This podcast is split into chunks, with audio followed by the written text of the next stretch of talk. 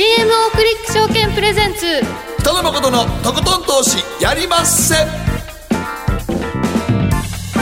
どうも皆さんこんばんは、北野誠です。そして進行 MC の大橋ひろ子です。そして番組アシスタントは早乙女里奈です。よろしくお願いいたします。よろしくお願いします。そして今日は番組初登場です。株式アナリスト鈴木和之さんをお迎えしています。はい、よろしくお願いします。こんばんは、鈴木和之です。よろしくお願いします。よろしくお願いします。ザラバとかね、他の時間帯では、もう本当にラジオ日経古くからもうねレギュラーでずっと出続けていらっしゃるんですけど、この時間は珍しい。初めてです。こんな時間初めてです。いつも寝てます。あ、すいません。大体マーケットやっておられるのは寝てはりますよ。9時ぐらいに寝ちゃいますんで。そうですか。今日はちょっとね最後まで寝ずにお付き合いいただき、決算発表あるんですからね。はい、そうですね。よろしくお願いいたします。鈴木さんには今日本のね決算発表のこの業績相場見てどのように感じられているか、そして、日本の今後の株式市場をどのようにご覧になっているかを伺っていきますので、よろしくお願いします。よろしくお願いします。そして後半では総実総合研究所調査グループ研究員安田佐和子さんをお迎えいたしまして、中国の景気刺激策と一帯一路 vs 米中貿易摩擦で中国の景気は一体どうなるのというところがテーマですと。中国を支えに、リーマンショックの後世界は立ち直ってきたという経緯があるんですが、今回の世界の景気後退局面で中国のポジションというのはどんなものになるんでしょうかと、前と同じようにいくかどうか、このあたり難しいところですね。難しいところですね。安田佐和子さんにじっくりと解説いただきます。そして今日は皆さんからの投稿テーマ、夏本番思わずヒヤリとした話を伺っていきたいと思います。これは誠さんの分野ということで。分野じゃない。分野ですね。いや、もう別に会談したくないし、会談また別のところでやってるんで、別のところ、怖い話は特にね今日は披露していただけないということですが、夏になるとちょっとねゾクッとするような話が楽しみだなということで、皆さんのそのゾクッとしたような話があれば番組に送っていただければご紹介していきたいと思います。そして今日は月末ですね、誠さん。そうですね、延長戦でございます。今日は広瀬さんをお迎えしまして、月1延長戦12時までですね。12時までの、拡大版で今夜はお送りいたしますので、FOMC それからアメリカの企業決算ダウはここからどうなるの、広瀬さんに聞いていきます。最後までお付き合いくださいね、ということで早速この後、誠とひろ子の週刊気になるニュースからスタートです。北野誠のとことん投資やりまっせ。誠さんより私についてきなさい。わかりました。この番組は良質な金融サービスをもっと使いやすく、もっとリーズナブルに GMO クリック証券の提供でお送りします。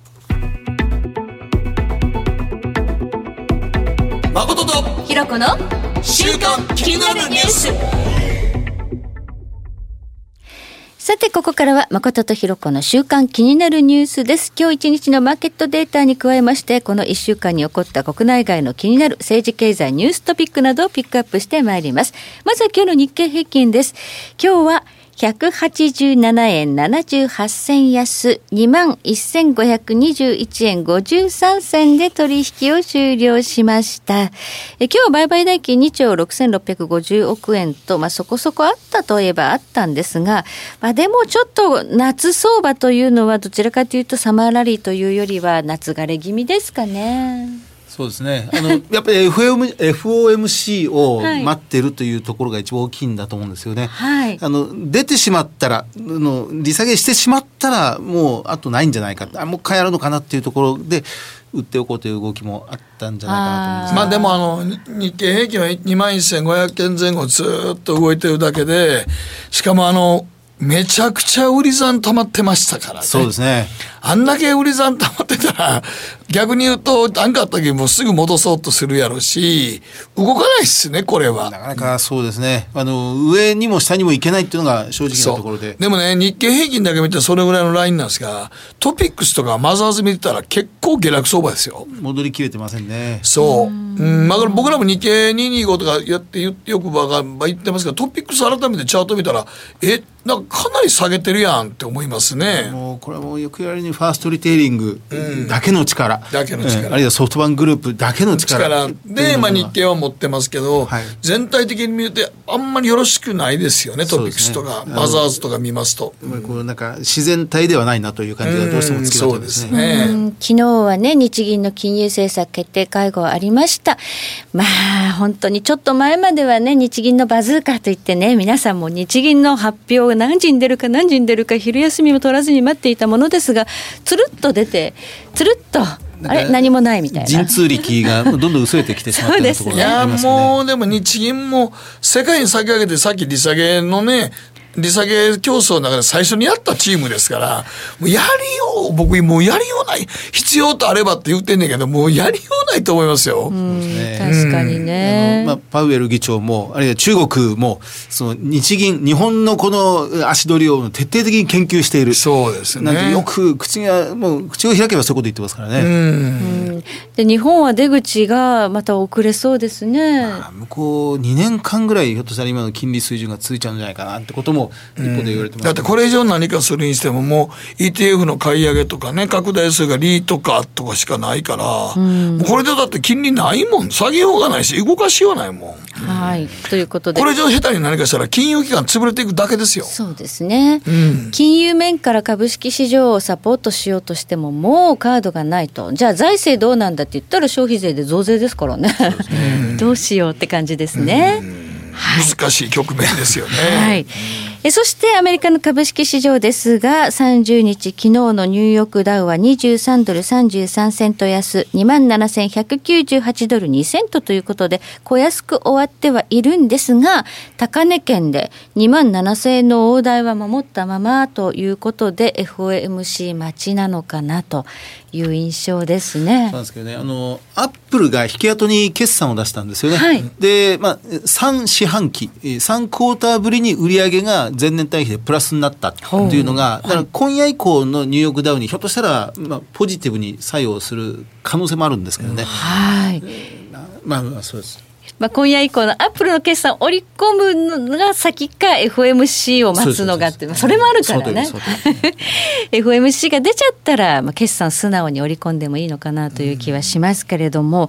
なんかアップルはなんか今度出る機種で 5G を搭載するみたいなニュースちょっと今日出てたみたいなんで。あ、そうですか。はい、クアルコムと電撃的に和解しましたからね。はい、チップがなくて、ファーウェイを使うかクアルコムを使うしかなかったわけですけど、ファーウェイはダメですから、でクアルコムともう犬猿の中だったんですけど、電撃和解して 5G にようやく乗り出すことができたわけですもんね。はい。そしたらね、今度は中国との競争という中でね、iPhone もガッと5G に力入れてくるかもしれないですね。はい。でももう 5G からしゃあないでしょう。そうですよね。もうどこがねシェアを最初に取るか。携帯電話の速度が速くなるっていうだけの企画ではありませんからね。ないですからね。世の中全体ひっくるめて 5G 的な動きがどの医療でも教育でも。だって車も絶対そうですもんね。なりますね。自動運転とかね。自動運転はやっぱりもう 5G の力なくしては無理ですからね。はい。だからどこがそれのインフラも先に取るかっていうことは非常に大きいわけですよね。もうすごい競争に入ってるんですが、それを食い止めてるのがトランプ大統領みたいなのがありますね。いやというか、とりあえずその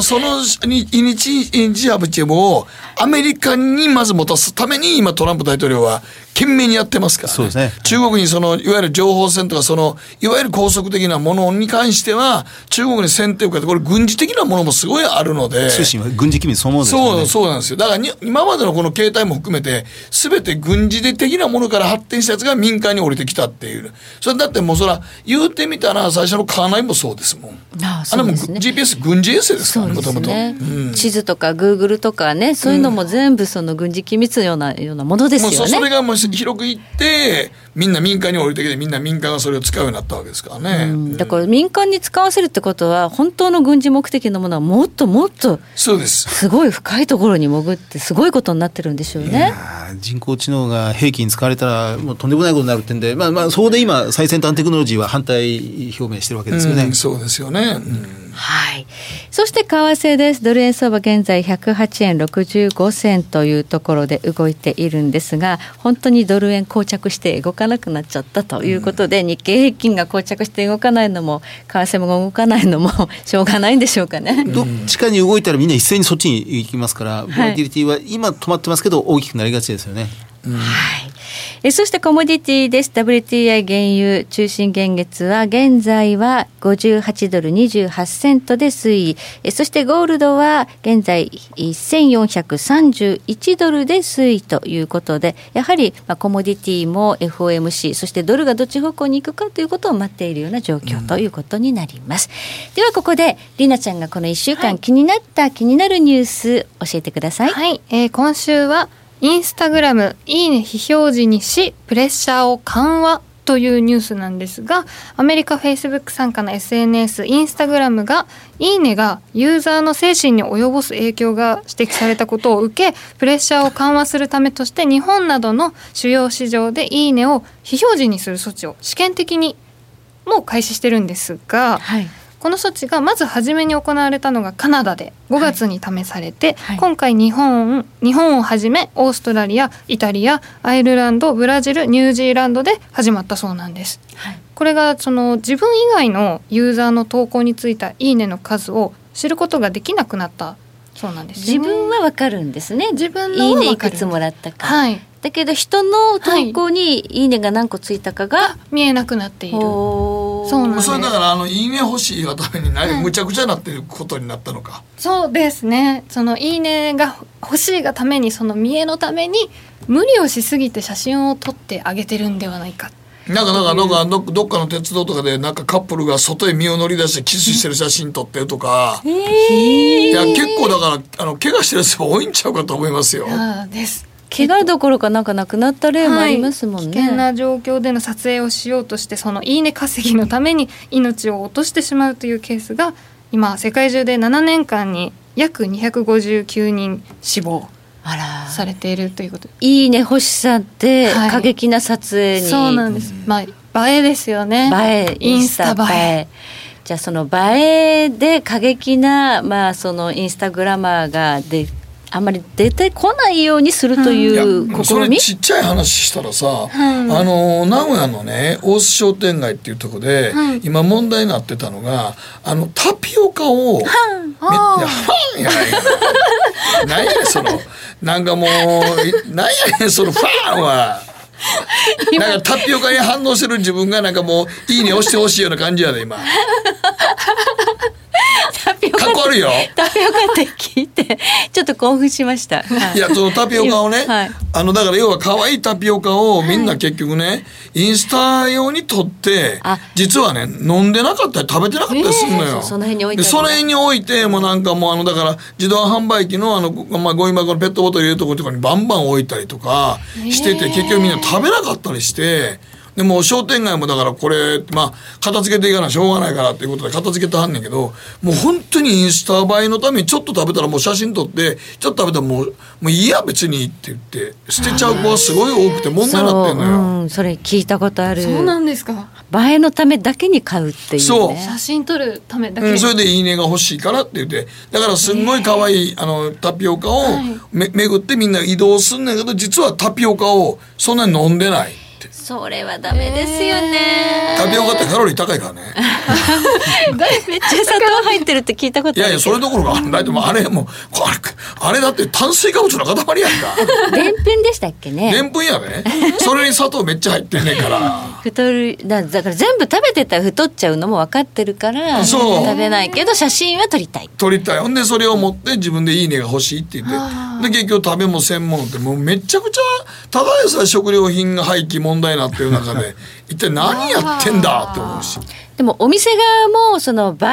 えでね、お客さんインスタグラマーを呼ぶために大盛りとかメガ盛りとかね企画するようになってますよね。あれだって全部食べきれないわけでしょ多いですね。昔野球カード欲しさにスナック菓子買ってタピオカで思い出すのはそういう古い話しか思い出せない。急になんか昭和の香りが今してきましたけど野球カード昭和40年代の話ですね、はい、ビックリマンチョコとかね。どっちやねんファーですそうですか。じゃあいいねはこれからなくなっていく方向なんですかね。かもしれないんですよね。一応その試験的なその期間も終了日はまだ明示されてないそうなので、このままいけば全員見られなくなるかもしれない。でもそうなるとインスタの意味というのはどこに行くんですかね。結構みんなインスタでね、飲食店で、はい、ここの飲食店こんなんでってあげて、ここ美味しかったよって言ったらみんなその飲食店をインスタで調べて、みんなが行った実際に行ったとこをじゃあそこ行こうよっていう機能の使い方をみんなしてるんで、逆に言うといいねとかがなくなったら何インスタってもしかして廃れていくんですかね。あ、もしかして時代が終わっていく可能性もありますかね。いいねがなくなったらね、みんなそんな張り切らなくてもいいってことになりますもんね。そう思うといいねの機能というんですか、あの発明ってすごいことだったんですね。すごいね。だから皆さんのあの自己承認欲求を満たしてくれたってことなんですよね。それでも命までかけなくてもということですよね。そうですね、はい、はい、ということでここまで誠とひろこの週刊気になるニュースでした。この後はマーケットフロントラインです。北野誠のとことん投資やりまっせ。やりまっせって何語ですか。さあ、エミさんどうしたの。僕最近考えてしまうんです。毎晩月を見上げるたびに僕の将来はどうなってしまうんだろうって同時に思うんです。この虚しい気持ちに寄り添ってくれる女性がいたら。好きですでよくない。シンプルにわかりやすく GMO クリック証券。すると川上からどんぶらこどんぶらこ。どんぶらこって何。桃が流れてくる音だよ。じゃあかぼちゃは。天ぷらこ天ぷらこかな。鳥は。唐揚げこ唐揚げこ。パパおやすみ。置いてかないで。頑張るあなたを応援します。GMO クリック証券。占えましたぞあなたの未来。え、どんな。あなたは努力次第で大きな成功を収めます。ただし野菜中心の食事と早寝早起き適度な運動をして健康。なんだよ母ちゃんのセリフと一緒じゃん。未来は自分で切り開く。株式 FX は GMO クリック証券。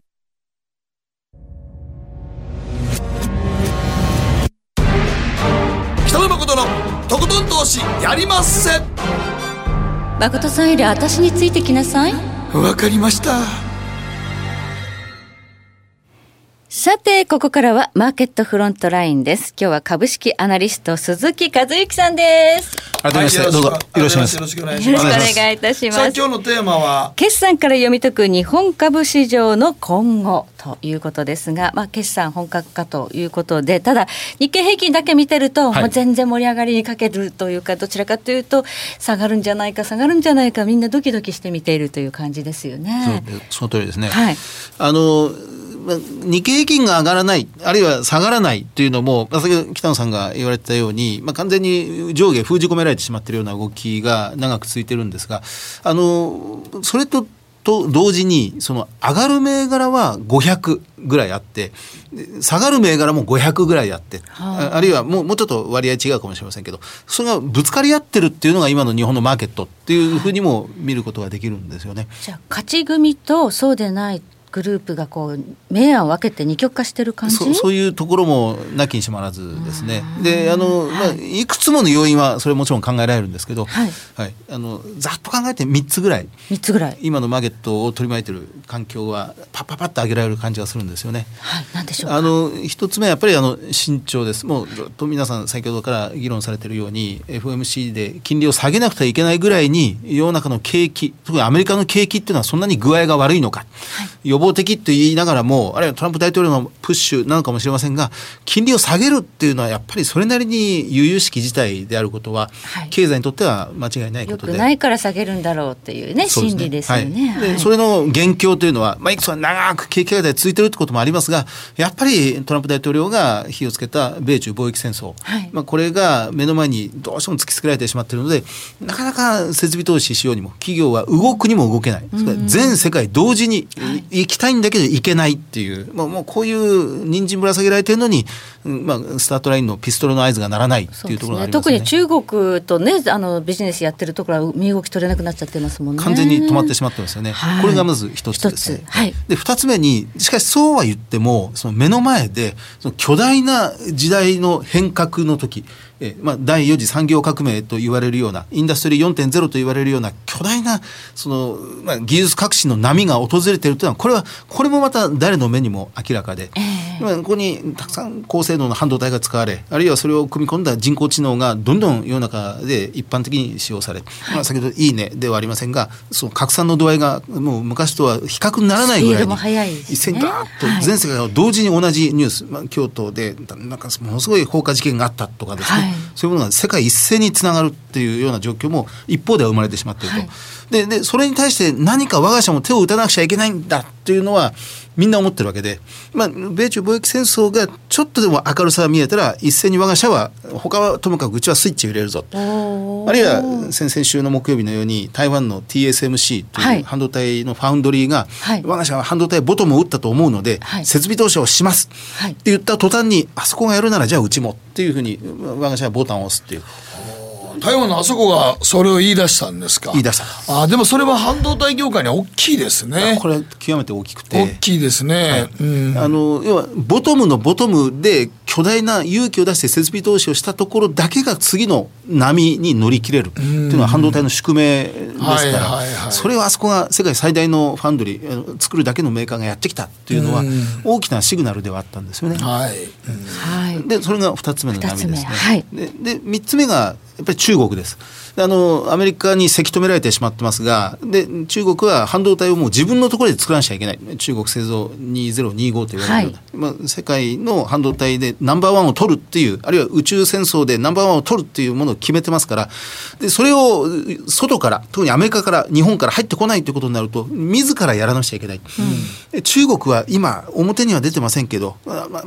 なだめすかしてトランプ大統領を怒らせないように下手に下手に出て、一方で自分の国ではひょっとしたら半導体の巨大な設備投資を再開してるかもしれないっていう動きが、3つぐらいの流れが今同時に走ってるっていう。いやでも中国の立場からしたら多分なだめすかしながらやるでしょう。だってやらざるを得ないですもん。もう、ですよね、ここ、石油昔かつての石油、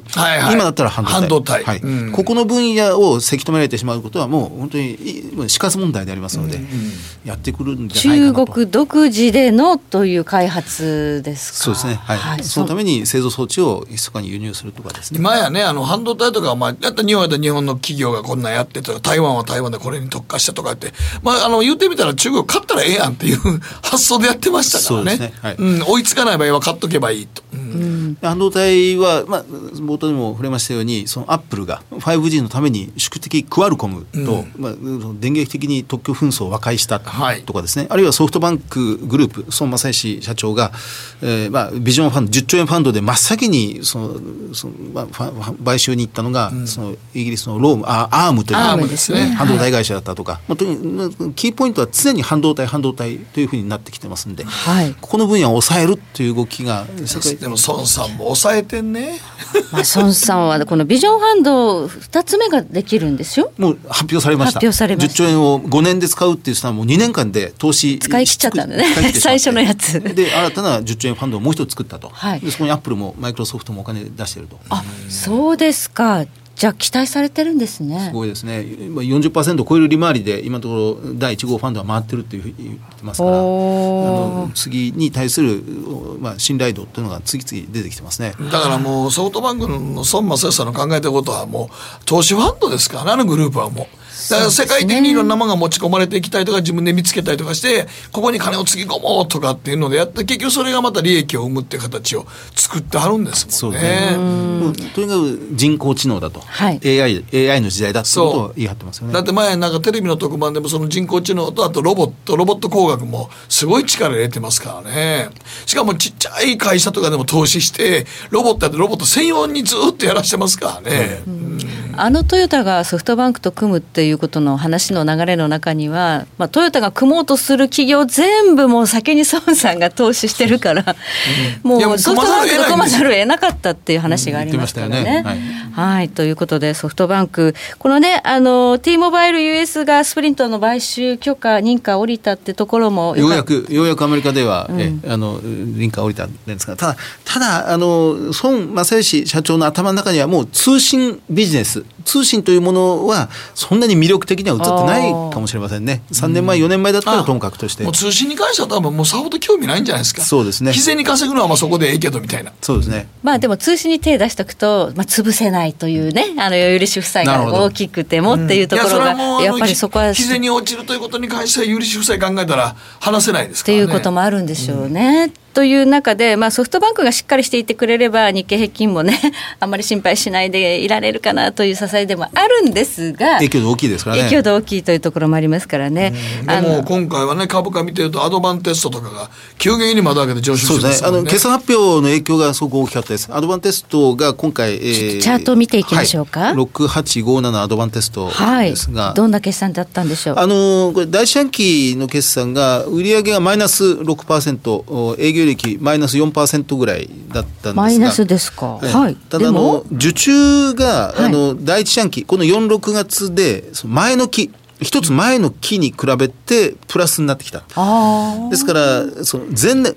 前の年と比べると大幅に 6% ぐらいまだ減少してるんですけど、はい、一つ前の期で見るとプラスプラスですので、ですからそこは打ったと明るい兆候を見出したということですね。そのサイクル的な底入れを皆さんこれ期待して、これ株価的にはバンと上がったわけですか。そうですね。決算発表以後を、まあ、ストップ高まで買われて、その後まだ全然下がらずに上値をかけているという状況ですね。これ今ちょっと見てるんですけど、はい、これアドバンテストって逆ヒブついてるんですよね。売り算と買い算の信用倍率が 0.21、 これ踏み上げますよこれよく見ましたね。 いや今見てたらちょっと見てたんですけど、すげえなと思って、逆比この銘柄ぐらいで信用倍率 0.21 で逆比ぶつくってなかなかないですよ。短期急騰したんで相当空売り入ってますね。いやもうだから相当空売り入れちゃったんですけど、これ空売り入れた方結構やばいと思いますよ。じゃあもう一踏み来るかもしれない。いやいやこれちょっとこれ倍率 0.21 だとあんま見えへんからね。うん、その 5G に含めて、はい、半導体のチップそのものの機能が高くなって高機能になってるんですね。ですからテスト、はい、半導体はアドバンテストはテスターの会社ですが、はい、テスト需要が以前に比べて相当頻度が多くなってると、相当増えてると思いますよね。はい、ということでそのがあると大変注目がされている銘柄で、半導体に特化した銘柄ばかりご紹介してしまうんですが、次がディスコですね、はい、46ですね、はい、64ディスコ。これ半導体を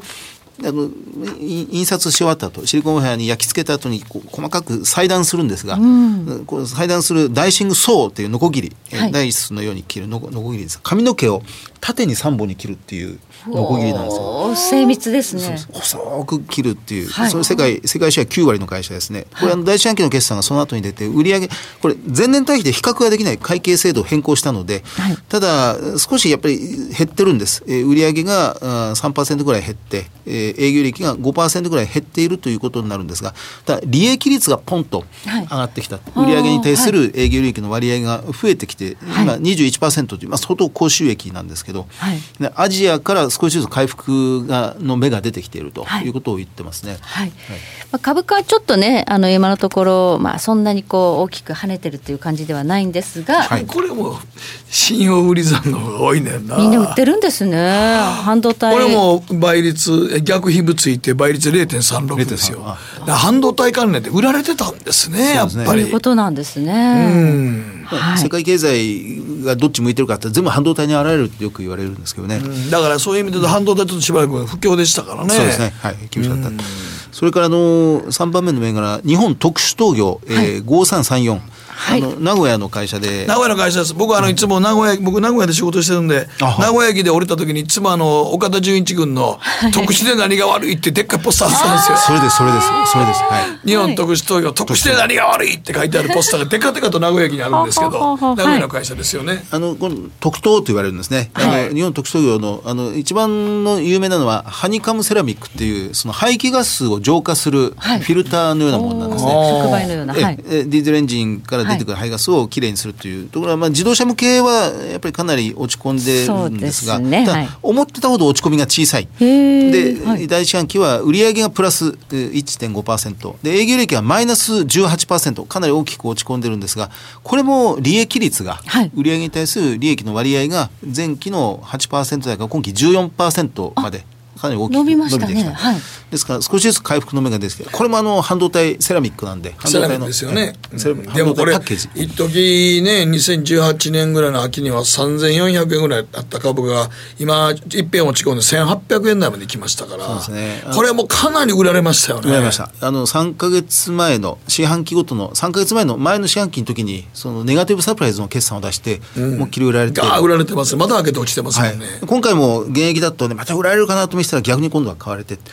一回ボトムを打って、というかもうこれはちょっとこのチャートだけ見てると完璧底を打った感じしますね。そうですね、うん、はい、名古屋の会社ですから財務体質はピカピカで、はい、バリュー株、はい、名古屋の会社はね借金しませんからね。あ、なるほどね。極めて健全、はい、健全、まあ、今ねそこを張っているような状況からの脱却というところで大注目ですね。これはアニオットしたけどちょっと面白いな、はい、これかなり底値に近いところですよ、2000円って。そうですね、はい、ね、そうだと思います。でもう一つこれラストですが、5344、マルワ、まあ、これもセラミックの会社です、はい、マルワという会社ですね、はい、これ世界から尊敬されるセラミック会社マルワという、それぐらいのセラミックの高い技術を持っていると。よく村田製作所は積層セラミックコンデンサーというのがすごく有名ですが、はい、あれの積層セラミックコンデンサーのセラミックっていうのはこのマルワのセラミックだったりなんかして、はい、電子部品の、そのノイズを除去したりなんかする、はい、フィルター用の電子部品なんかもやってるんです、はい、これ半導体関連でやっぱりこのマルワのセラミックが使われるということです、はい、これは増収増益でした今回の第四半期、はい、売上がプラス 11%、はい、で営業利益がプラス 9%、 22億円、はい、だから減益と見られたものが増益だったので、はい、これは今日の株価は大幅高という形になってきてますね。はい、はい、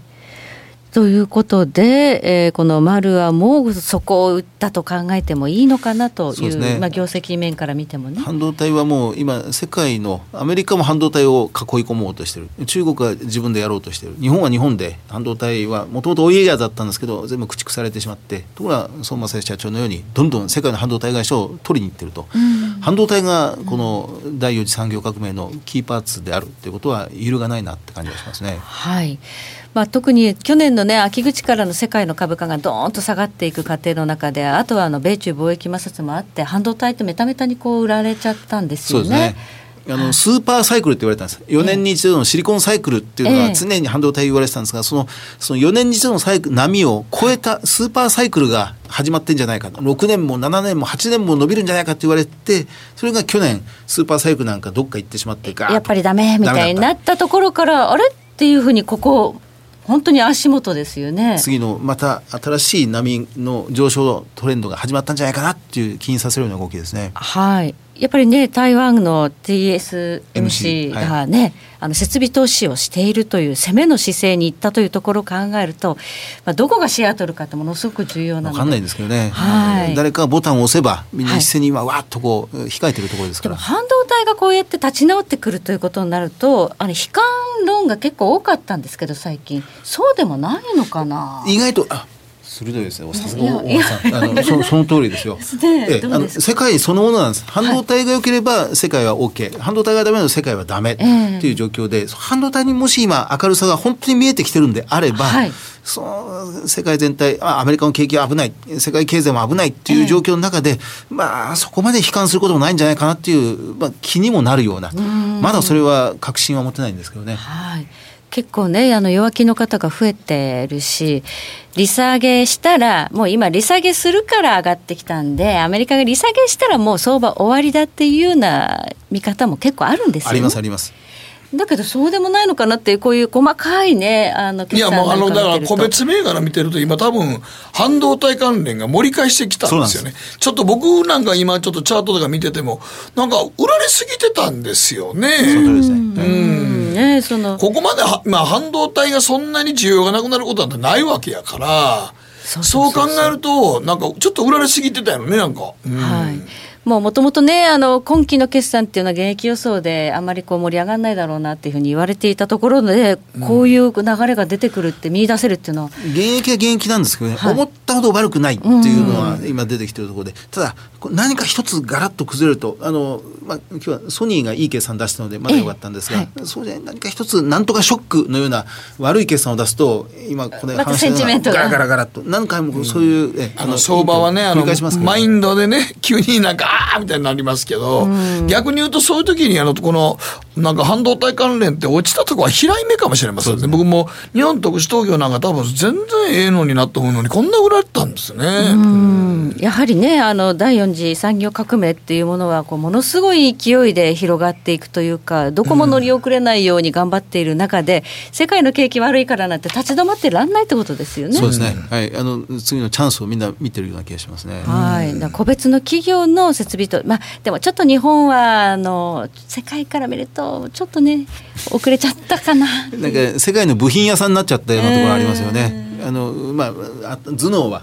我々やるから、はい、あなた方は世界の下請けにはなりたくないですよね。はい、ということでね、孫さんがね積極的に世界の会社いろいろ買ってますけど、日本の企業も頑張っていただきたいなというところでしょうか。はいはい、ここまで鈴木和之さんにお話を伺いました。ありがとうございました。ありがとうございました。北野誠のとことん投資やりません。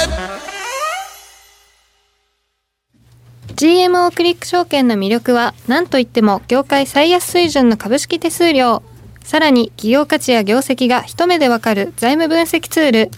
マーケット動向をスピーディーにキャッチいただける充実の投資情報、その他使いやすい高機能取引ツールを取り揃えており、投資初心者の方にも安心してご利用いただけます。また GMO グループの株主優待を使うと保有株数に応じて最大29,000円の手数料相当額がキャッシュバック。GMO グループのお得な優待、ぜひご利用ください。株式取引なら GMO クリック証券。GMO クリック証券株式会社は関東財務局長金商第77号の金融商品取引業者です。当社取扱いの金融商品のお取引にあたっては、価格変動などの理由により投資元本を超える損失が発生することがあります。お取引をする際は、当社のホームページや契約締結前交付書面で、手数料などの諸経費およびリスクについて十分ご確認ください。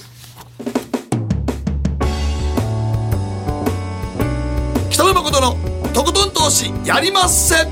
誠さんより私についてきなさい。わかりました。マーケットのリアル。さあ改めまして双日総合研究所調査グループ研究員安田紗央子さんをお迎えしております。よろしくお願いいたします。よろしくお願いします。今日はどんなテーマでしょうか。はい、中国景気刺激策と一帯一路バーサス米中貿易摩擦で中国の景気は一体どうなるということなんですが、はい、景気刺激策というのは本当にリーマンショックの後中国がものすごいね4兆円でね GDP 比 13% でしたか、はい、という話で世界景気を下支えして助けたっていうふうにも言われてます、ね、ということになりましたが、今回はどうなんですかというところなんですけれども、とりあえずIMF の世界経済見通し7月出されましたけれども、はい、こちらちょっと振り返ってみますと、はい、2019年と2020年世界経済ともに 0.1% ポイントマイナス、下方修正しているわけですね、はい、で中国も同じく 0.1% ポイントずつ引き下げています、はい、でやっぱりちょっと中国弱いんですねっていうことが分かりますが、うん、ちょっと2019年だけ見ますとね面白いのがアメリカがね 0.3% ポイント引き上げられてたんですよ。上方修正されてたんですね、はい、で軒並み下方修正されてる中で米国が 0.3% ポイントの上方修正っていうのは、ある意味その米株の力強さの源でもあるのかなとは思いましたけれども、はい、逆に言うと中国は弱いですねっていうことにはなりますね。アメリカの勝ちということになっちゃうんでしょうか、ね、現段階ではですね、現段階では、はいはい。さあそのアメリカと中国は、米中の、ね、貿易摩擦ということで、はい、今まさに、ね、閣僚級の会議が行われているという話はあるんですが、いきなりトランプさんがツイッターを出しましたけれどもねもうすごいいい合意になるか全然ダメかどっちかやっていうね約束守らん中国って5月の段階でも、ね、同じような罵り合いがありましたけれども、はい、その中国の成長率ですけれども、第2四半期4、6月期は 6.2% となりまして、92年の、統計開始以来最低という話になってますが、でも目標レンジ 6.0 から 6.5 ですから、それから考えたら大丈夫じゃないですかっていう話には一応なるわけですね。鉛筆舐めてるかもしれませんけど6.2 ぐらい、はい、6.2 ぐらいしとこうかなっていう話かもしれませんが、はい、でこの数字なんですけど、でもやっぱり気になるのがアメリカでも一緒でしたけれども、4ページ目ですね、中国の GDP の項目別の内訳見てみますと、やっぱりその、いわゆる純輸出の部分が 27.7% を占めていたので、うん、はい、ここっていつもその成長を押し下げる部分なんですよね、はい、米国もそうですけれども。で、中国も基本的にはアメリカとは巨額の貿易黒字を稼いでまして、中国全体の貿易黒字の 87% はアメリカから来てるという話は以前もさせていただきましたけど、はい、基本的には赤字なんですよ、はい、だから成長率を押し下げる方向に純輸出って働くんですけど、うん、要は世界的な貿易っていうのが縮小していったがために、こちらの中国のところも純輸出が成長に寄与したってなってるんですね、うん、でもこれおそらく剥落していくでしょうから、まあ、その鉛筆なめなめしながらこの 6.0 あたりに着地していくのかなというような予想が考えられます、うん、はい、でやっぱりこういう利上げ高ですとかも弱いですしね、はい、固定資産投資もなかなか伸びてこないというところで、うん、やっぱりちょっと成長率っていうのは加速は考えにくいなというところはありますね。全般が弱いですね、まあ、どういうところが特にダメなのかなということなんですが、そうですね、製造業 PMI なんか見てますと、はい、中国の当局が出している製造業 PMI は2ヶ月連続で50の分岐で割り込んでますよね、うん、で年末から年始にかけても1回この2回ぐらい50割り込んでいたので、はい、まあ、複数の月にわたって割り込むという時期は2015年のチャイナショックありますよね、うん、あの時以来なんで、やっぱりちょっとそこまで景気って弱くなってるのかな、まあ、それ以上とも言われてますけれども、うん、やっぱり芳しくないということが一つ言えますね、うん、はい、はい、PMI はダメと。そうですね、はい、期待できそうなところっていうのはなかったんでしょうかね。一応ですね、期待できるところはやっぱり不動産投資、うん、不動産投資ですね。でも不動産っていうのはあんまりその血肉にならないですか、経済は、ね、残念ながら、はい、14ページのその不動産投資なんですけれども、新規着工床面積なんか見ても、はい、住宅がすごくしっかりしてまして、はい、オフィスじゃなくて住宅ですか。前年でも、はい、10.8% 上昇なんですが、これ8ヶ月連続で2桁の伸びなんですよね。じゃあいろいろね、てこ入れがあってもこっちに行っちゃってるんですかね、はい、こっちに行ってる可能性はありますね。70都市の住宅価格指数を見てましても上昇率は大きいですし、不動産投資を見てましても、まあ、商業用不動産やオフィスビルよりは住宅用建設に向かっていることが分かるので、はい、ちょっとその中国のてこ入れ策というのが投資方面に向かっているのかなと。投資でもなおかつ、まあ、ディフェンシブに近いといいますか、まあ、中国は金も買ってると言われてますけれども、はい、もう一つの分野としては、まあ、いる住宅関連というところに向かっているように見えますね。いや本当に他の部分って弱くてですね、はい、製造業 PMI の話しましたけど、13ページご覧になりましても、鉱工業生産もですね、ちょっと伸びが急激に伸びたかと思ったらまた落ちてしまっていて、はい、安定してないんですよね、は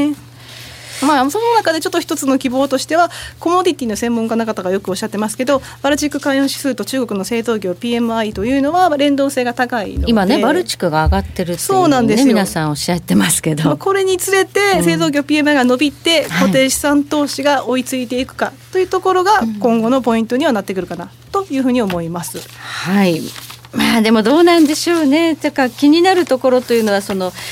リーマンショックの後のような大胆なてこ入れ策がなぜできないのかという部分ですね。そうですね。で、やはりですね、中国の場合、債務の拡大が非常に著しいんですよね。借金ですね。借金ですね。はい、もう平たく言うと借金です。で、2019年の 1,3 月期末の段階で、なんと GDP 比 303% という数字が出てきまして、はい。16ページでしょうか、はい、でこちら見てますと、はい、なんと世界の総債務のうちの 15% に相当するということで、まあ、すみません、景気支援策出してますけれども、その中に地方債の発行だったりですとか、まあ、債券発行に割と力を入れてる部分があるんですが、はい、そこって大丈夫なんですかねというところがやっぱり気になる部分ではありますね、はい、じゃあどんどん債務は膨張しているということですね。そうなんですよ。で、まあ、こうやって見てますと、どこが増えてるかというところが気になると思うんですが、その16ページですと、前期に比べるとそんなに伸びは著しくないとはいえ、やはりその非金融企業というところですよね、はい、こちらっていうののシェアが非常に高まってまして、で GDP 比で見ますと2015年のチャイナショックの段階で 101% ぐらいだったのが今 155% にまで上がってきていますと、すごいね。他はさすがに政府債務なんか実はまだ 51% ぐらいなんで、うん、日本と比較しても非常に低いということは言えるんですが、はい、ちょっとやっぱりその非金融企業の部分というところの債務の拡大、ここも気になるところですね、はい、で、実はですね、今割とウォールストリートでも注目されているのが、この中国のいわゆる社債で小売回り債なんですよ。でご案内の通り今世界では大体12兆13兆ドルですかがマイナス金利の資産になってしまっているというところで、はいはい、もうハントフォーイールドの熱が高まっているわけですよね。金利が高いものが欲しいと、はい、というところを見てますと割と中国利回り高いんじゃないかというふうに言われてまして、はい、注目はされていると。でジャンク債の利回りで見ますとアメリカで 6% ぐらいなんですが、中国だったら 8% ぐらいあるんですよね。 3% も違うでユーロになりますと 3% しかないんですよ、はい、いやなので、もしかしたらここにお金が入っていけばちょっと中国の企業なんかの債務の状況が少し変わってくるのかなというところに期待はしたいんですが、うんはい、中国はちょっとその社債の年限が短いので何年ぐらいでもう2年から5年中期債が多くなってしまうので、日本ですとか米国であれば10年ですとか先の長い話 ですよ、ね、資金繰りだったりですかなり短いですよね。そうなんですよ。そうなってくるとスパンが短いだけに借り換えという話になってしまうので、こう長期にわたって経営戦略を立て直すということができるのかというところがちょっとポイントになってきますよね、はいまあ、どんなに社債の利回りが良くても今米中の貿易摩擦がある中 で、はい、中国への投資っていうのはどうなんだろうっていう躊躇する部分もありますよ ね。しかも中国の社債のデフォルトの規模がデフォルト返せない、まあ、債務不履行の部分が増えてきてますんで、2018年で、まあ、1200億元ですか、はい、また日本、175億ドルなので、はいまあ、日本円だと1兆軽く2兆円ぐらいになってしまうんですが、今そのペースを上回る勢いで増えてしまっているという事実もあるので、デフォルトも増えてるということになると利回り乗ってるはずだと怖いですねはずだって話になりますが、はいまあ、そういう状況なので、まあ、中国の、ね、政府と当局としては、まあ、企業の株式の方に回ってほしい部分もあるんで、はいまあ、仮想版ですとか作ったりもしてますけれども、でもやっぱりその債券市場というところに投資家が注目している部分もあるので、ここも育てていかないというところで致し返しの部分があるんですよね、はい、あと中国というとね一帯一路構想シルクロード構想っていうのがあって、ねはい、これでね世界中にお金を貸してそうなんですよやってたはずですけどやってきたはずなんですが、はい、やはりまあ、アメリカというところね対中追加関税も出してきましたし、あと投資というところの部分にも規制をかけてきましたというところ で一帯一路以外の投資ももちろんあるわけですよね。関連したアメリカの企業通信会社に投資してっていう話もあるんですけど、はい、そういった投資の部分がブロックされたりっていうことがあるんで、それはもう安全保障の問題でアメリカが中国っていうのをこう封じ込めてるところありますね。そうですね。で、そういう部分があるので、実際に投資を使用したとした案件が結局そっちで採算が取れないですとかの問題と政治的な問題で立ち行かなくなる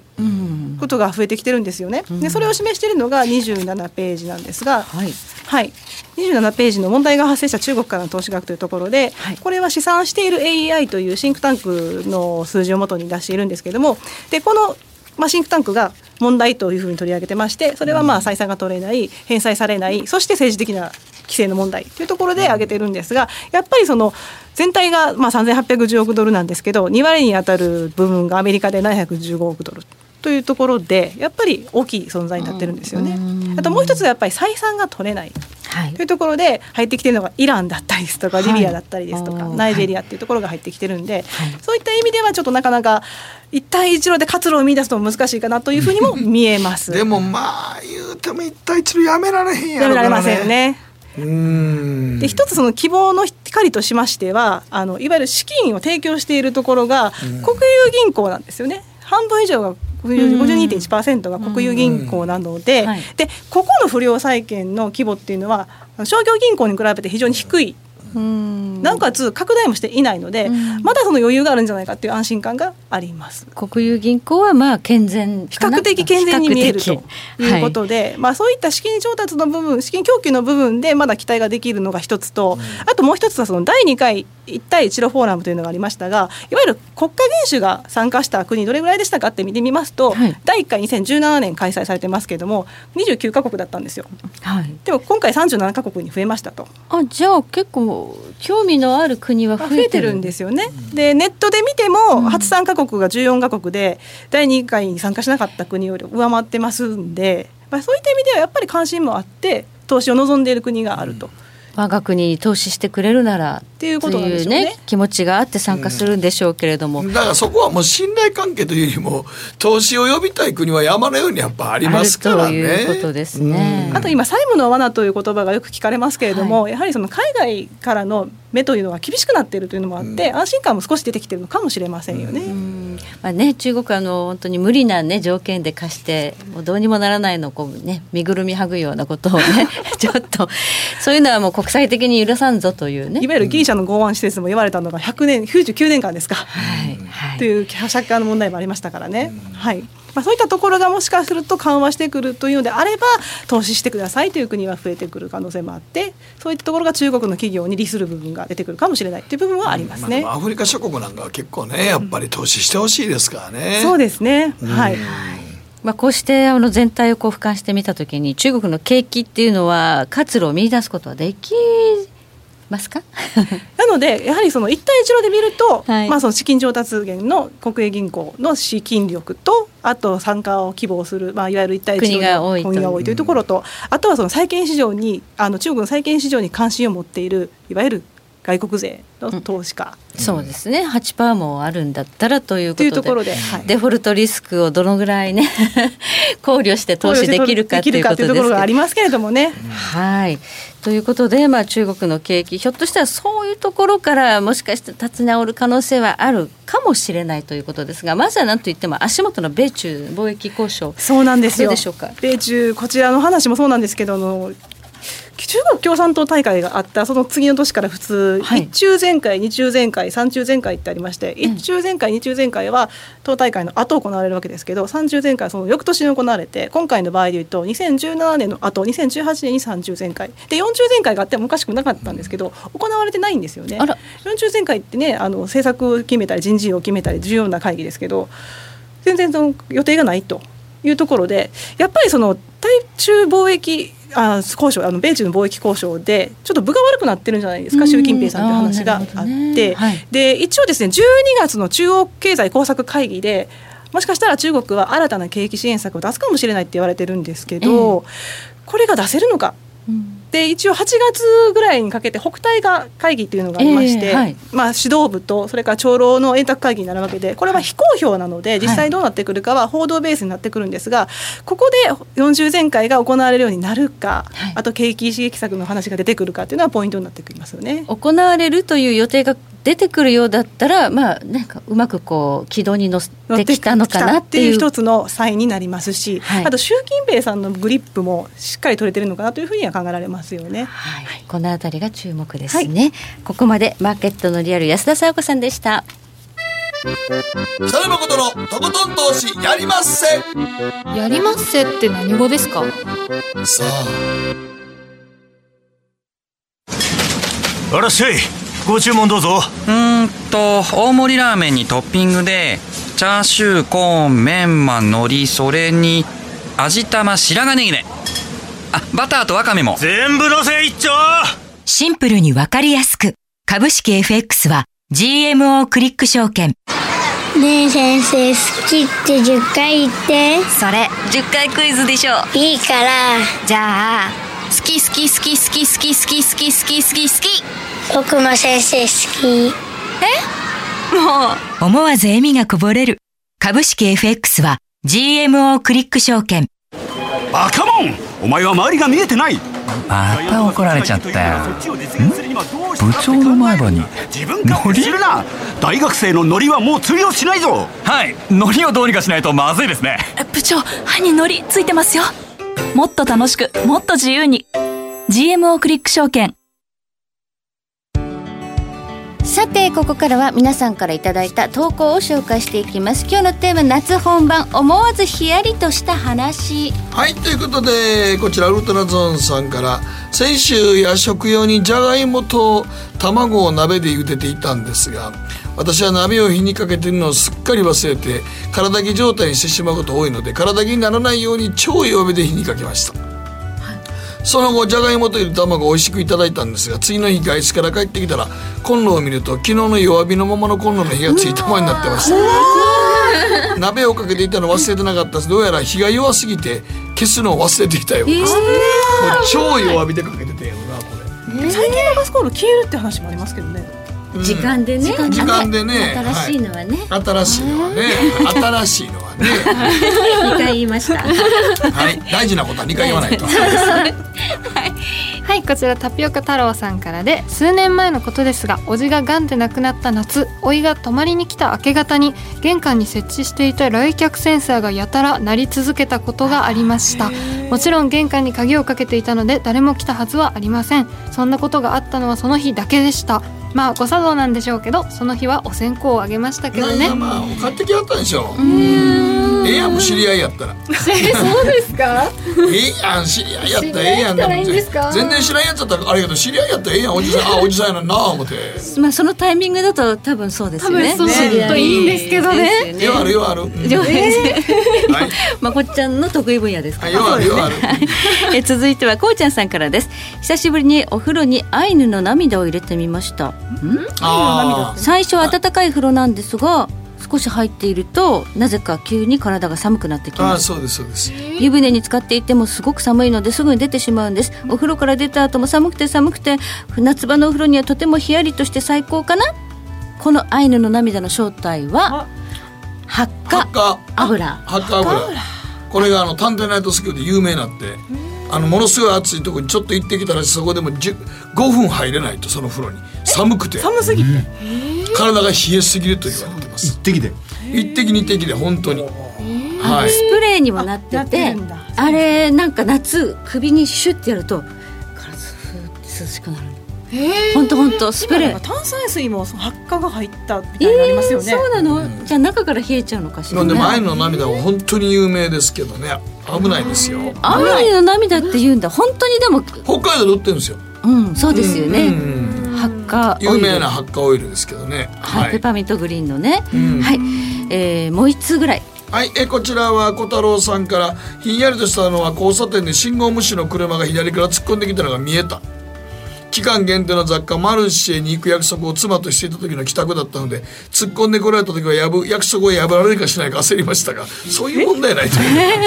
青を確認して発進したので、左から車が来たので何が起こったのか不思議でしたが、意外と冷静にスローモーションになり、これは左後部座席に当たるな、ここでぶつかられたらマルシェに行けなくなると思いながらも、ハンドルへ右へ突っ込んできた車を思いっきり右に曲がり、衝突免れましたが、いきなりこんな場面に遭遇すると血の気が引きますねと。スローモーションになったんですね。そうですね、よくほんまになんか危ない時スローモーションになるって、命の危機感じる瞬間はスローモーションになるって言いますからね。正常な判断ができよかったですね、はい、時計の針は11時26分回っています。北野誠のとことん投資やりまっせ。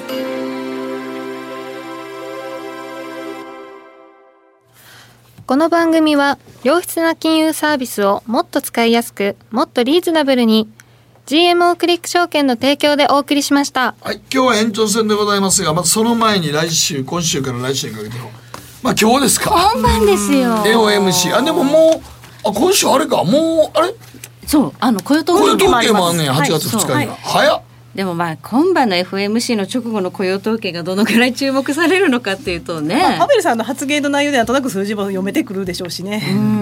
ADP もまあ悪くなかったですね。あ、先ほど出てましたね、はいはい、その後まあ ISM とか、あとトヨタの決算これからなんですね。そうですね、為替が心配ですよね。利下げ、為替、トヨタという感じの流れですね。そっか、もし円高になっちゃうと想定為替レートのラインとね、そうですね、業績のちょっと今年いろんな企業がね、為替のね、想定為替ライン108円とか、はい、109円読んでたとこ多かったんで、はい、甘いっていうちょっと甘め、日銀短観でもね甘かった、甘かったですよね。そうですね、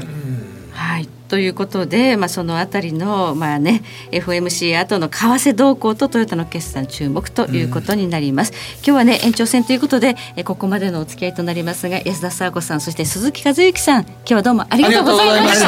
はい、では延長戦も見てくださいね。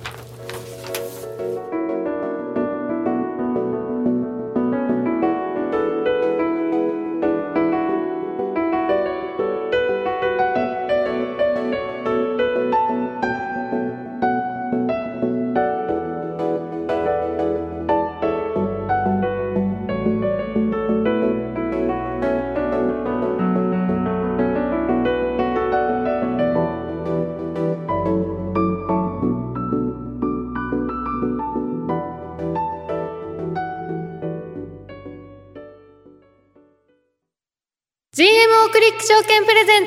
ツ北野誠のとことん投資やりまっせ月一延長戦。はい、ということでここからは、とことん投資やりまっせ月一延長戦月末でございます。はい、ということで本放送も込みで12時までの30分拡大版でお送りしてまいりますということで、この後フロリダ在住の広瀬隆夫さんに電話をつなぎまして、今日も朝3時には発表されます FOMC について、そしてアメリカの企業決算業績相場は一体どんな感じなのというのをお話を伺っていきまして、史上最高値圏にあるダウ平均、ここから先どういう展開になるのかということを伺っていきたいと思います。そしてまこちゃんのコーナーでは今日はどういう話題を取られるんですか。公正取引委員会がジャニーズに物申したってやつね。今センシティブなやつセンシティブかなかな、はい、ということで、はい、この話題について誠さんにもズバリお話を伺っていきたいと思います、はい、さあ電話がつながったということですので月一延長戦早速進めてまいりましょう。この番組は良質な金融サービスをもっと使いやすくもっとリーズナブルに GMO クリック証券の提供でお送りします。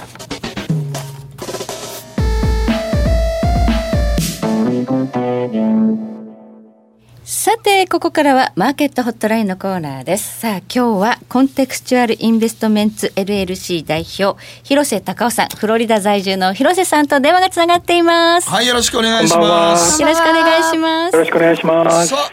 あいよいよ今日は FOMC でございますが、まあそうですね、0.25、なんか 0.5 いう意見も出てきてますよね、一部。0.25% になると思います。はい、これはもうほぼ確実です。あ、もうさすがに 0.5 はないですか。ないですか。ないと思いますね、はい、その理由なんですけれども、はい、マーケットがどんどん先走って、はい、大きな利下げ幅を織り込んでしまったんで、うん、ニューヨーク連銀の、ウィリアムズ総裁がですね、はいはい、そうじゃないです、 0.50 じゃないです、 0.25 ですというふうに、うん、釘を刺した場面があったんですよね。ああ、なるほどね、うん、でニューヨーク連銀というのは、まあ、今はそれほど注目されませんけれども、うん、昔はFRB と同じぐらい権力を持ってて、うん、はい、で、創設当初はですね、うん、ニューヨーク連銀が全てを決めるか、うん、FRB が全てを決めるかということで、うん、すごいバトルをした地方連銀なんですよ、はいはい、だから、非常に由緒正しい連銀であって、うん、こと、うん、市場に関すること、ウォール街に関すること、うん、それに関してはその圧倒的な発言力を持つという地方連銀ですんで、うん、はい、そのウィリアムズ総裁が 0.25 ですというふうに言ってるのは厳粛に受け止める必要があると思うんですよねまあでもやっぱりあんまり過熱するともうやっぱりあまりにも急ピッチにマーケットを織り込みに行こうとしますので、やっぱり誰か止めとかないと怖いですよね、はい、ああいうのって。そうですね、ちょっと一歩下がって利下げは買いだろうっていうね、はい、そういう、まあ、思い込みが、まあ、我々みんなあるわけですけれども、はい、過去の実績を見ると、うん、必ずしもそうではなかったんですよね、うん、これちょっと広瀬の資料を見てますとなんか、はい、あんまりそんな利下げって良くないんですね。そうです、うん、私アメリカ来たの1988年 で、はい、でそれ以降、まあ、大きく言って4回、うん、その利下げ局面あったんですけれども、はいはい、そのうち株が買いになったのは1回きりなんですよね、うん、そうなんですか。で残りの3回はいたたたたって感じでものすごいやられたんですよおなんかでもそれこれ自分自身も損出しましたんで、はい、でもこれなんか、はい、広さんなんか利下げするとやっぱ株価が僕らは上がるってもう思い込んでますよね、やっぱり、うん、はい、基本利下げは買いなんですけども、はい、理屈で言えばね、はい、そうではない時がある、うん、でそうではない時というのは何かというと長い景気拡大局面が続いて、はい、利上げできて、うん、それで金利が水平飛行に入って、うん、でちょーんと最初の利下げがある、うん、その瞬間は実は非常にリスキーなんですよね。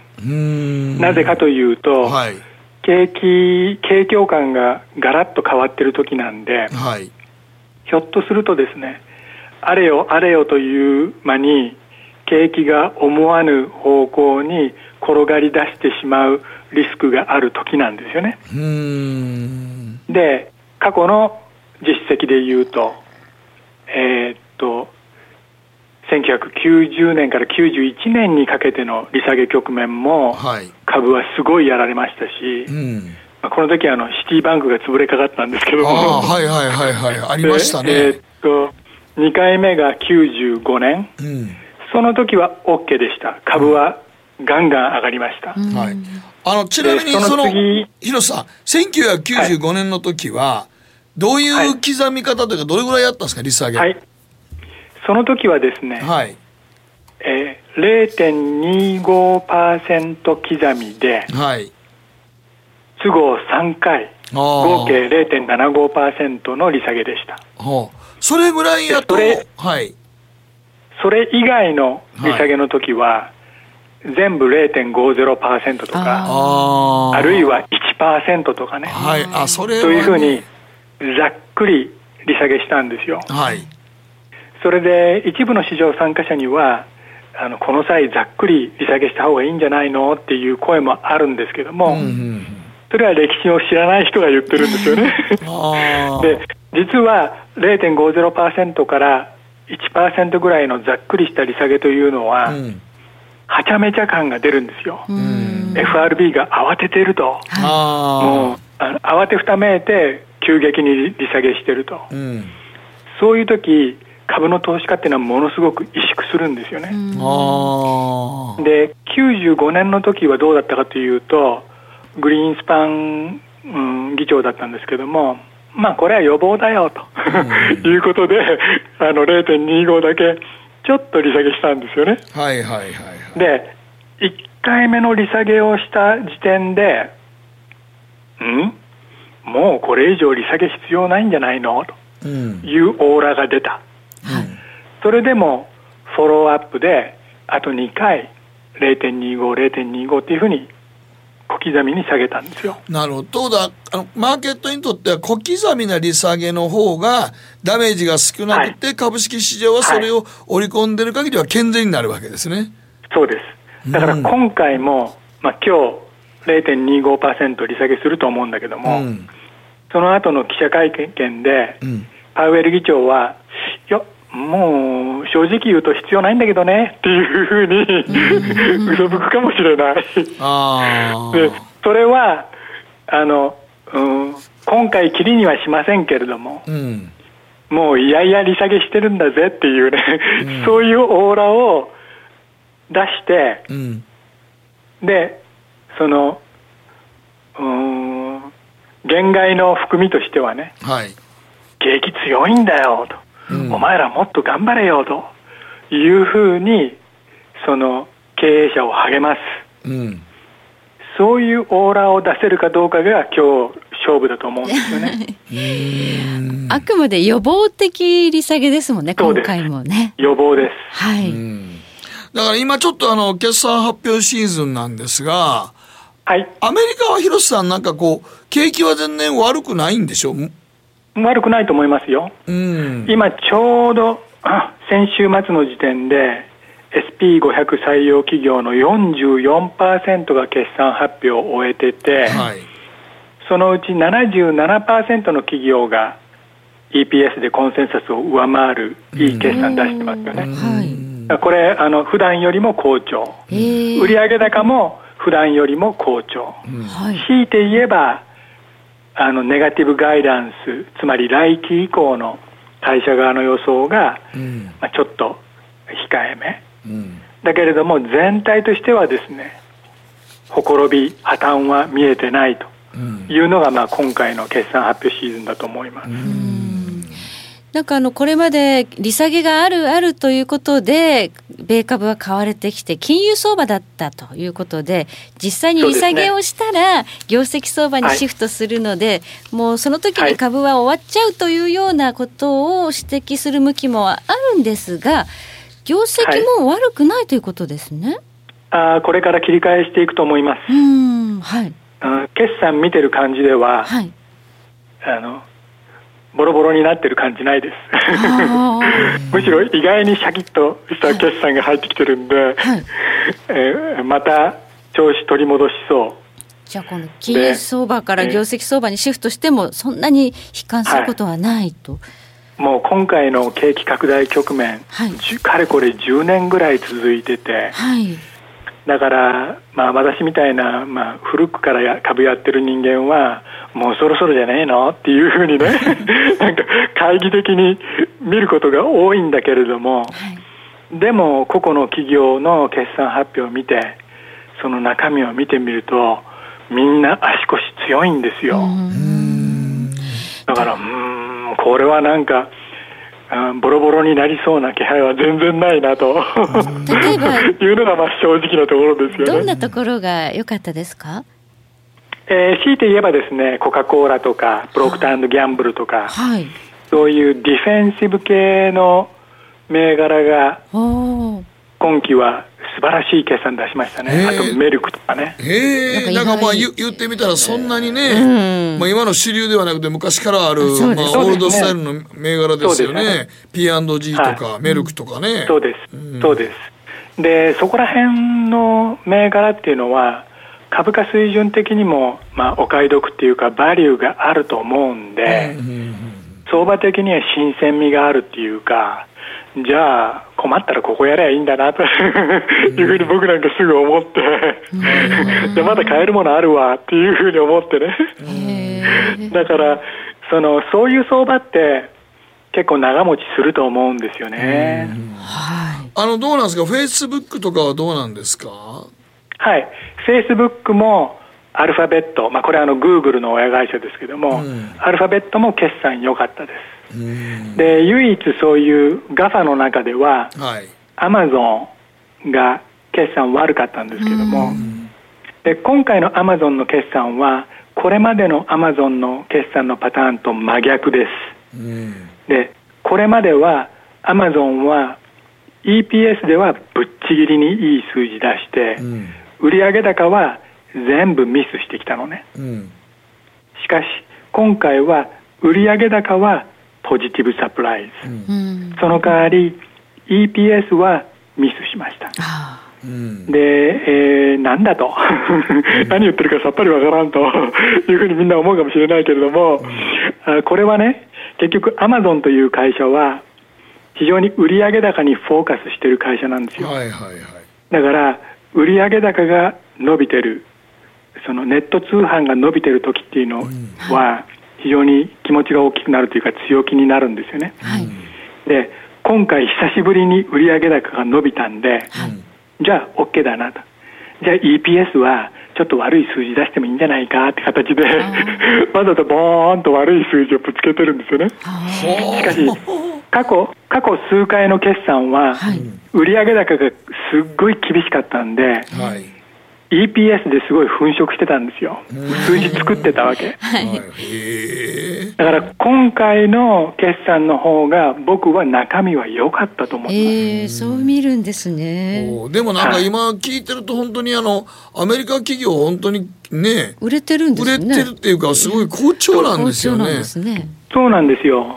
例えば銀行株の決算見て、僕がとりわけ気をつけて見てたのは、クレジットカードの焦げ付きっていうのはそこに一番最初にね変調が出るんで、債務ですね、それ見たんですけども、全然 OK なんですよね。だから消費者はもう非常になんていうか健全なんですよ、うん、はい、なんかでもそう考えると利下げせんでもよかったんじゃないかと思いますけどね、うん、そうですね、はい、だから今回の相場結構長持ちするかもしれない。もうでも結構ワントレンドの中ではもうかなり長持ちしてると思いますけどね。そうですね、うん、これ、うん、まだ広瀬さん上にニューヨークダウは伸びる余地はあるんですか？かなり青天井のラインに来てますけど。あると思いますね。感覚で言うと本当もう95年から98年の頃のムード、はいはい、あの頃はもう世界はボロボロだったんだけれども、うん、アメリカだけ独り勝ちだったですよね、はいはいはい、日本では例えば山一証券が倒産してバブルがもう崩壊してバブルの北海道拓殖銀行がとかっていうことで、はい、もう辛い局面だったんだけども、そうあの時バブルの後始末が大変でしたもんね、うん、そうそれを尻目にアメリカだけズンズンいったですよね、はい、で世界の金利のストラクチャーを見ると、はい、今回も当時とよく似てんですよね、非常にね。だからパックスアメリカーナみたいにね、はい、アメリカの覇権ですよね。すごいなはい、はい、ということはまあちょっとまだ広瀬さんもニューヨークの株式マーケットはまだまだ望めるだろうと上を見てます。はい、わかりました。どうもありがとうございました。ありがとうございました、はい、失礼します、はい、どうもフロリダ在住の広瀬隆夫さんに伺いました。結構弱気する方もいるんですけど、うん、広瀬さんの話を聞いていると、うん、いやまだまだ伸びそうですね、アメリカね。いや伸びるでしょうね、まだまだね。はい、うん、ということでちょっとここで相場感見誤らないようにしていきたいなと思います。以上マーケットホットラインのコーナーでした。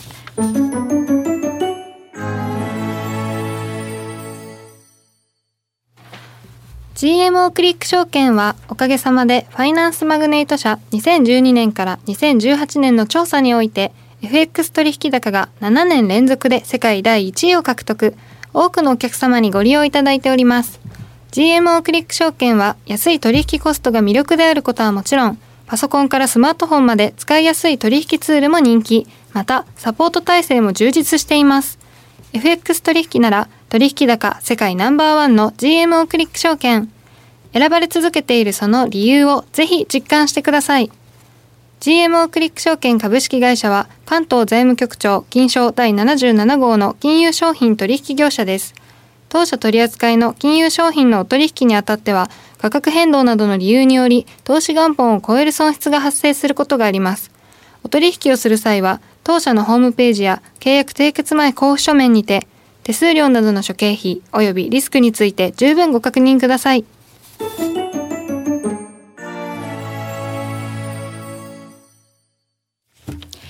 さてここからはやりませんマンスリーニュースのコーナーです。ここ最近話題になった幅広いジャンルの中から誠さんが気になったトピックはどう見るジャニーズ事務所公正取引委員会から注意。これねすげえびっくりした、はい、っていうのは公正取引委員会って、はい、だからつまり事務所から独立した元スマップの稲垣吾郎さんや草薙剛さんや片桐信吾3人をテレビ出演させないように民放各局に圧力をかけていれば独占禁止法に触れる恐れがあると。これなんでこのタイミングで言ってんやろうなと思って。タイミングですか？つまりこんなんていやだからね、うん、聞き取り調査をしましたって言ってんねんね、公正取引委員会は公取がね、うん、でテレビ局の人からジャニーズのこの元ジャニーズのスマップの3人を使うなと言われたんですけど、それ誰の証言なのかなと思って。でも言われたっていう証言があったから指導してるんですだけど、それは俺らが週刊誌で、はい、北野誠をよく知る人物が語った誰っていうやつ誰俺に心当たりないぞみたいなだってないもんないそれ誰やねんみたいなつまりそれはこういうのってねやっぱりニュースになって話題になるんやったらその言った人の証言者を担保して公正取引委員会の人らはどういうルートでどう調べてどこでっていうのを明確にしないと噂の領域出ないもん。証言した人物がつまりテレビ局で、証言者を守るのはしょうがないねんけど、うんそのテレビ局って一概に皆さん言った時にみんなテレビ局の社員や思ってることすんげえ多いねんけど、テレビ局の社員少なくてその下請けで働いてる人間の方が圧倒的に多いねんから。そうですね、テレビ局がこう一番ねヒエラルキーの上にいて、こう制作会社がねそうたくさんぶら下がって、もう気がつけば30受けとか40受けまであるわけやからどこの人に聞いたのかなみたいな。そうそうそう、だからそこが、はい、実態知らんとテレビ局のことの実態とかラジオ局の実態を知らないね方がみんなすんげえなんかツイッターでこのことでほらやっぱりとか言うてんねんけど、実態知ってる人らっていやいや誰そのテレビ局の本体の人間がとても言う証言やと僕思わないし、例えばそういうことがほんまに有形向けに感じてもそれは多分忖度したってことであって、やっぱり付き合いの中でちょっとこれはなと思う忖度をテレビ局はするけど、それを公正取引委員会から聞き取り調査やっていやーあったんですよって言ってる人間っていないと思うね。だからあまりにも証言がなんかこう担保できない証言を扱ってんなみたいな、ほんまかっていう香りがプンプンするんですか。だって僕なんかもいろんな各局いろんなとこで仕事してきた人間やから、本体の社員より制作会社の人間の方が圧倒的に働いてる人数多いの知ってますから。多いですね、はい。そんなとこで何を言ったって誰が言ったってまずちょっと考えられへんなと思う。はい、うん、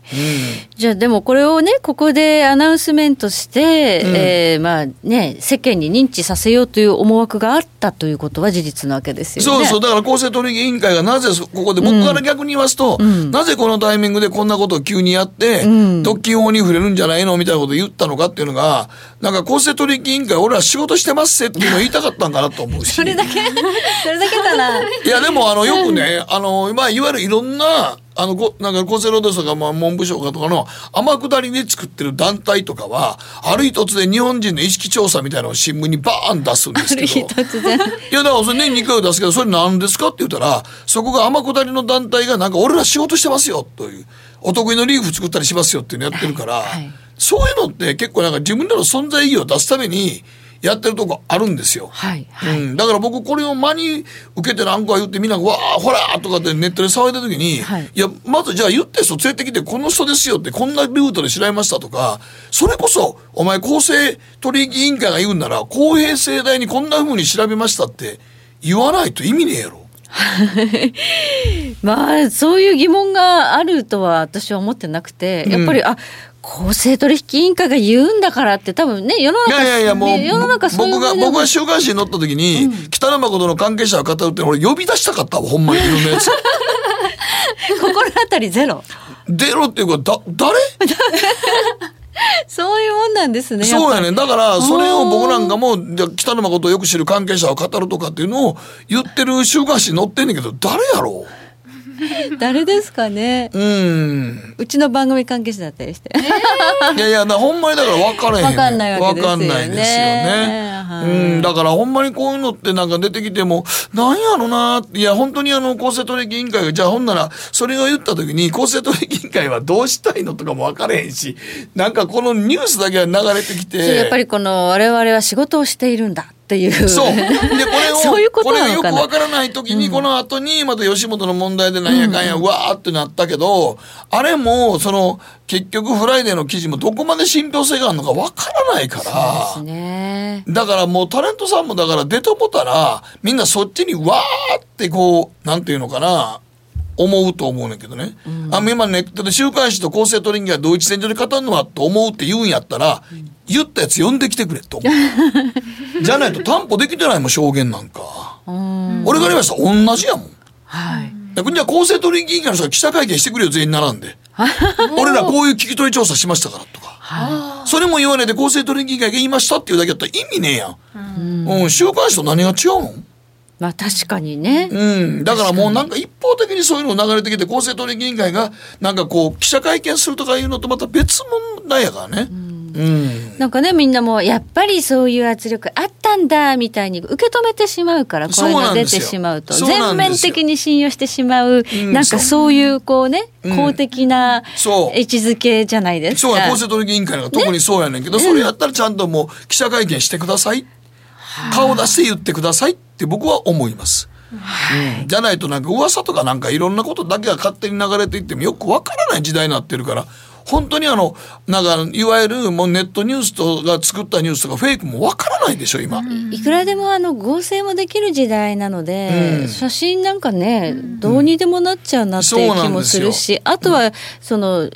関係者の証言だけなんですよね、うん、そうなんですよ。お金受け取ったにしろ、ね、受け取ってないにしろ、写真撮った同席してたかしてないかなんて、うん、証拠なんかどうやって出すのっていうぐらい。そうなんですよ、うん、訴えられただからその証言者出すのかっていう話やからね、うん、だから僕ちょっと世の中なんかその、まあ、株の話とは関係ないけどそういう意味ではなんかもう本当になんかフェイクとか本当に事実とかがもうごちゃ混ぜなってるから、だからもう株式の取引なんかでもちょっと話戻すと、はい、そんなもうなんかネットに書かれてる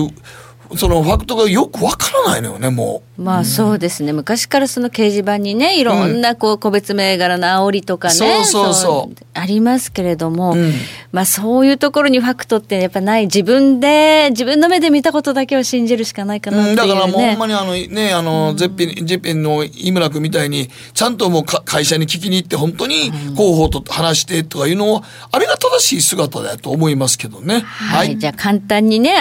いいねとかリツイートとか、ね、うん、すべきではないのかもしれないですね。よくわからないことに関してね、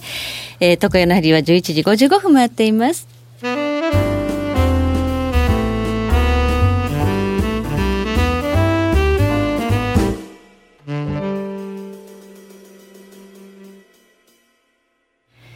さてそろそろお別れの時間が近づいてまいりました。この番組は良質な金融サービスをもっと使いやすくもっとリーズナブルに GMO クリック証券の提供でお送りしました。はい、まあニューヨークダウももうでもまあ今日はでももう FOMC の結果だけやからね。そうでももうでも 0.25 はもう織り込んでると思うから 100% ですね 0.25、うん、広瀬さんの話聞いたらあんまり一気に下げてあかんねんね逆に、うん、利下げ局面ってやっぱ景気悪いっていうようなね時代の動きですから崩れていくことの方が多いんですね、うん、でも考えてみたら今こんな経験なのにほんまはやる必要なかったんちゃうかと思うけどね、うん、うん、トランプさんは、うん金利を下げてドル安にしたいんですよ。で、うん、今全然ドルが下がらないんですよね。下がらないですね。ユーロが勝手に落ちるし、ポンドはポンドであれね、ブレグジットで勝手に下がっていく。大丈夫なイギリス首相。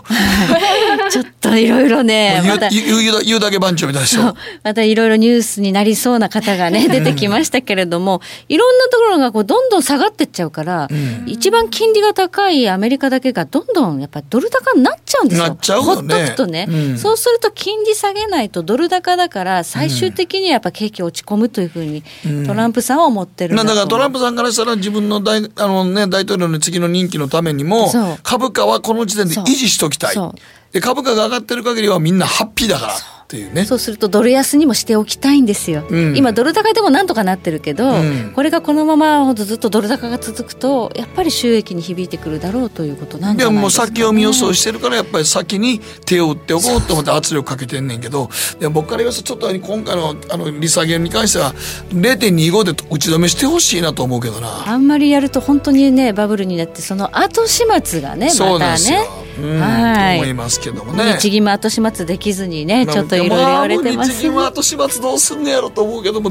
当分このまま行くんでしょうね。行くしかないんですよ、うん、はいということでお別れの時間が近づいてきました。12時までお付き合い誠にありがとうございました。お付き合いは、はい、北野誠と佐藤メリナと大橋ろかでした。ではまたね。おやすみなさい。おやすみ